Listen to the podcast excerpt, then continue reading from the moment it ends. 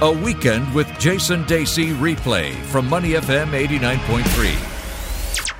We're talking the beautiful game with Neil Humphreys, writes about football for The New Paper, written several books on football as well. The Ballon d'Or Player of the Year will be announced this coming Monday, December the 3rd. 30-man shortlist is dominated by Champions League winners Real Madrid, who have 8 players nominated. Chelsea's Eden Hazard, Liverpool's Mohamed Salah, Manchester City's Kevin De Bruyne are among 11 Premier League players on the list. Neil, this has got lots of history. The Ballon d'Or goes back to 1956. Yes. Do we care about it? Well, I do, because there's a startling omission. Where's Mark Noble? Mark Noble, the central midfielder for West Ham. West Ham's useless midfielder.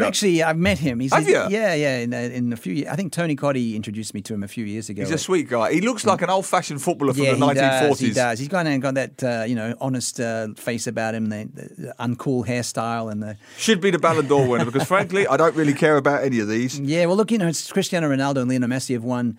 Have dominated it since 2008. Since Kaka, Kaka was the last non-Ronaldo, non-Messi person to win it in 2007. Yeah, so 2008 was Ronaldo, and then it was Ronaldo, Messi. 5 each. Yeah, 5 each. So, look, I reckon it should be Luka Modric. So do I. I think he's the best. And when you look at what Croatia did, Neil, at the World Cup and how pivotal he was to that, Croatia were nowhere near as good as what they played like. They made the final and could have even won the final. But when we look at his influence, both for Real Madrid and Croatia, surely he's got to get it.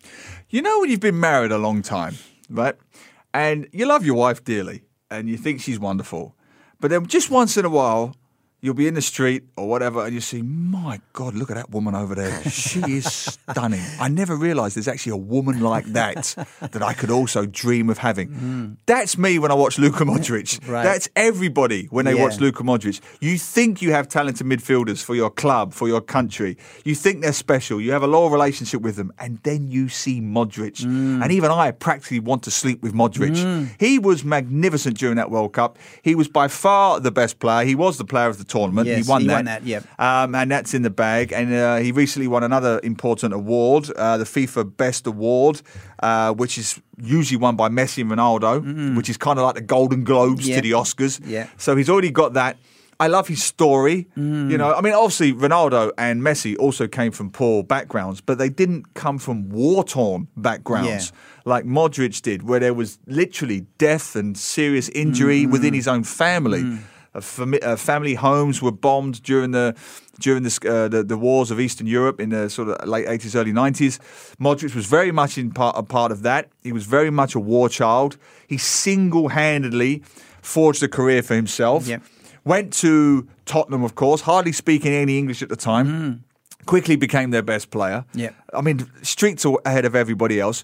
And then when you see him now at Real Madrid and obviously for Croatia, in that semi-final, I always backed Croatia to beat England. Mm. Not just because I didn't think England were good enough, which they weren't. They didn't, and they still don't, have a player like Modric. Yeah. Even Gareth Southgate has admitted they don't have a creative, smart, intelligent architect who can find passes, split the lines, do those things that all the running in the world can't give you. That little piece of vision, that moment of magic, he has it. And I'll tell you this, not many teams have him. I mean, a player like him. No. Liverpool don't have him. No. I mean, I covered Liverpool in midweek, and it was obvious. Yes, they lost to PSG.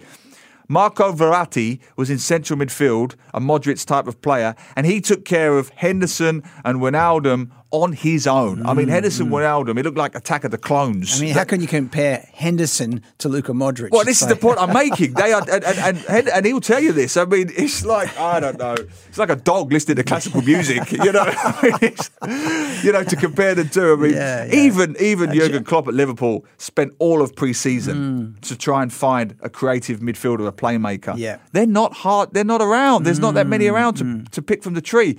So Modric is a rarity, and we should cherish players like him. And what I like about it what I like about him is he's small. He's like me. He's not big, and he's not really even buffed or anything. He's pretty skinny. I mean, Messi. We're talking about his physique, right? Yeah. Okay, right. Yes, carry on. I just love that, and yet he's so durable, and he's so.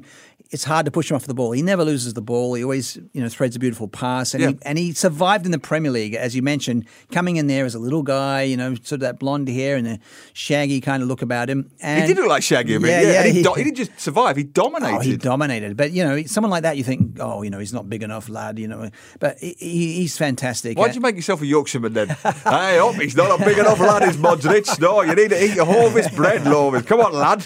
Get running. Yeah. But, no, I think about Modric, that you're absolutely right, the durability part. Yeah. You look at someone like Andy Carroll. Mm. I just saw Sky News. He's a giant. Yeah, he's a giant. He's bigger than me. Yeah. He's 1.945 metres tall. He's taller than you. He's a big strapping lad. He could play NBA. Mm. He goes down like a stick in a storm. He's absolutely useless. There was a news headline yesterday, and I just saw across the ticker tape, Andy Carroll. And I thought hoping it was Andy Carroll has been sold, Andy Carroll has died. No, I didn't really want him to die. Andy Carroll has, left the club. Mm. No, it's Andy Carroll may be fit to start this weekend. I mean, when it's a non-story. When you compare Carroll to Modric, my word. Yeah. One is a ballerina, one is a hod carrier, one is a construction worker.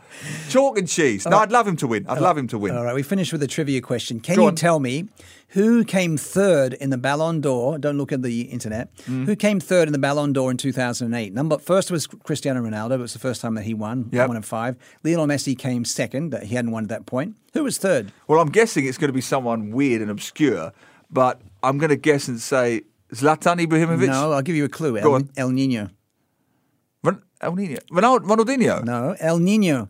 Fernando Torres. Yes, Fernando Torres. Whatever happened to Fernando? I saw Torres. You remember when he left Liverpool, went to Chelsea? Yeah. And he just fell to pieces. And I was working that night for Premier League coverage with John Barnes, and he said, this is not good for Fernando Torres. It's not going to work out for him. And he was right. Yeah, well, I saw them play. It was West Ham, obviously. Mm. And I was there at Stamford Bridge. And, of course, if you have a drought, if you have a scoring duck, if you have anything you need to break, just play West Ham. And they'll do it for you. He hadn't scored for like 1,000 years. So I was going to put my house on him scoring against West Ham. He does, obviously. Mm. But he was so bad. At one point, he pirouetted in the mud, fell over, kicked himself in the face.